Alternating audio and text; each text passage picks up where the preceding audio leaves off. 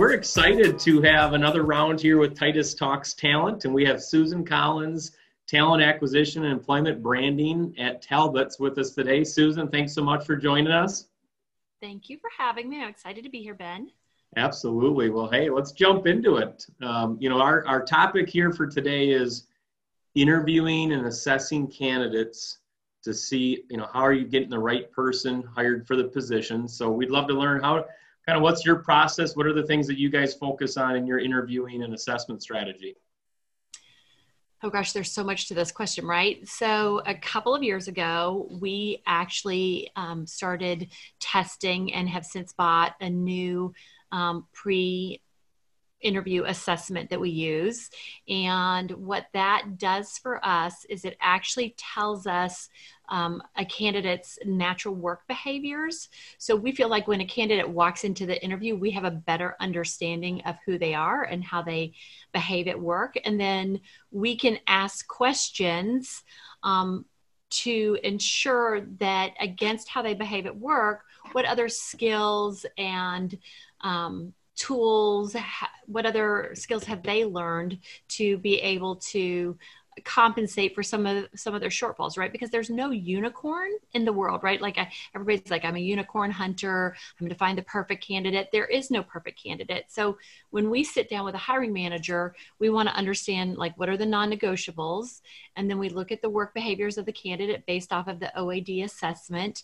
And then we interview for some of those other pieces that they might need and see how those skills have developed and and if we think that they can do the job Okay, great. And so it sounds like you're taking, trying to take a comprehensive view of that candidate from, hey, this is the non-negotiable skills, but also here's the behavioral fit mm-hmm. of the person, and let's see where there's alignment or misalignment or potential training gaps. Mm-hmm. Is that fair to say? I think that's fair to say. No, awesome. Really that's that's cool. great. I, I love that. I love that you're kind of taking that holistic approach um, to it. How do you train the hiring managers? You know, on doing something on a more of a systematic approach. A lot of times we run into companies that it's kind of like gladiator hiring, right? Kind of thumbs up, thumbs down. They just kind of make a quick first impression of a candidate. How do you get them to kind of view that holistic um, interview, you know, across your organization? So for us, we are constantly training. At the corporate office, I think it's a little different because our corporate hiring managers don't hire as often. So we have a toolbox that they can go to. Um, we are incorporating um, interviewing training into our new manager workshop that we are currently building. But in the field, it's a totally different game because you have, you know, over 500 stores that has a non-exempt population that you know, we are hiring quite often. So, what we've done is we actually have a monthly training uh, class that you can go to. So, if you haven't hired in three or four or five months, you can hop on the training class. Um, we actually went through a brand new run through. This is kind of funny that we're talking about this right now because um, we are introducing new interview guides this um, next month. And so, we've revamped the interviewing process because we really want to talk a lot about, um, you know, what's what's important during the interview process and to take some of these words out like cultural fit and i'm just not sure or they weren't you know and so by incorporating oad into the process we can really go back to what was the skill that they were missing. Let's put a name to it. Is that something that's teachable or is that something that's a gap in your store that you really you're really trying to fill a talent gap? And so maybe we should keep looking and put this candidate on the bench for another job. Okay no i like that a lot. And i like that you're having the monthly reoccurring training opportunities refresh probably new managers that are in positions.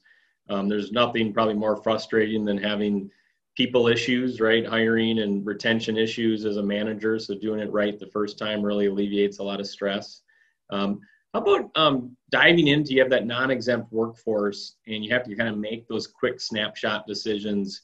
Do you have a basic interview guide for, for managers to go through with people or is there kind of a series of questions or, or kind of how do you try to you know kind of organize that process for that higher volume approach?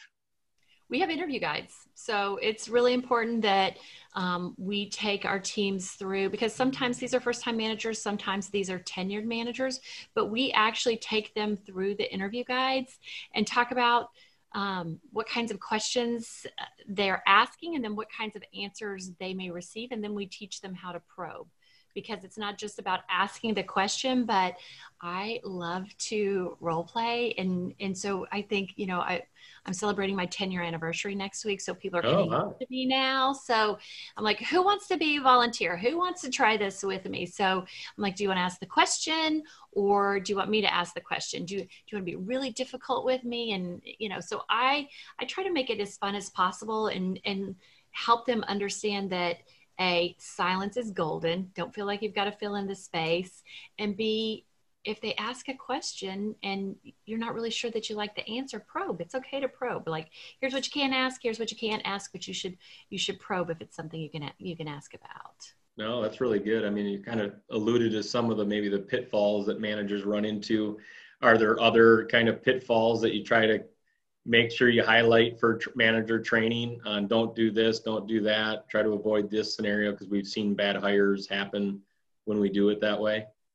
We have the full scale and um, my team is just amazing so shelly's been working on just revamping it again but we've got everything from interview etiquette to um, the questions you can and can't ask to really listening like what are they saying and what are they not saying?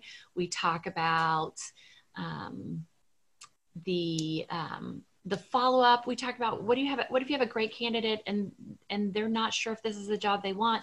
You know what are you listening for? And and how do you sometimes just say this is a great candidate but this job isn't isn't right for them um, it's really exciting to meet someone that you see that they've got a ton of tenure, but can you find them a more experienced job down the road, right? Because if if they've got too much experience for your job, you need to be um, you need to share.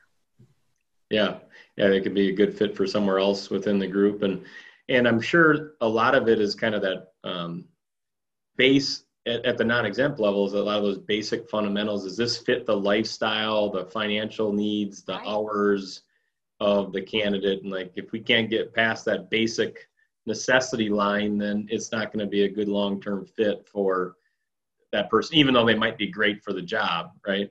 Yeah.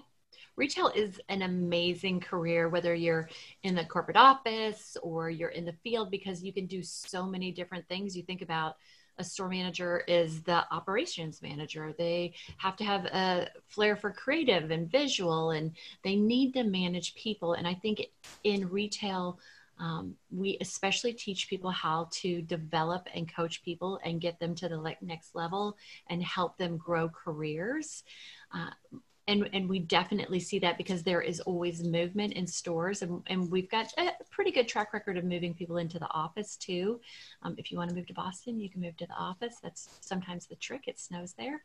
Um, but i think that it's, it's really important that we're having we're teaching people that it's okay just to have honest dialogue and to tell them what the job is. We're going to be on our feet. We're going to do this. Or if you're in the office, you have to understand Excel, but explain all of those key pieces and what we can teach and what we can't teach. Great. How about um, kind of one final question is, is do you do anything different when it gets to your leadership hiring within the business? Do you have a different process or extra steps that you incorporate? I think that the most important thing is that we have a regroup. We don't do scorecards, but we actually do regroup the team and um, come back together on a conference call and talk about what everybody heard. And then we also use OAD again to talk about their onboarding. So we know that this person um, has a really high attention to detail. So we want to make sure that we're giving them a mentor, um, if that's not their leader, but a mentor that's going to be there to be able to answer all of the questions that they need. If the person is a really big picture thinker, but maybe doesn't have the amount of detail, then we want to give them a mentor that helps them with the guardrails and helps them understand the details that are important. So we've really taken that piece um, not only from a regroup standpoint, but to uh, onboarding standpoint too. I like that. You're, yeah, you're understanding the whole person, you're understanding the potential fit, the needs of that person, and you translate what you learned in the interview and the assessment over to the same things for onboarding. So um, that's really good. Well, Susan, hey, really some really good nuggets here. Um, we look forward to sharing this one, but appreciate your time. Thank you so much.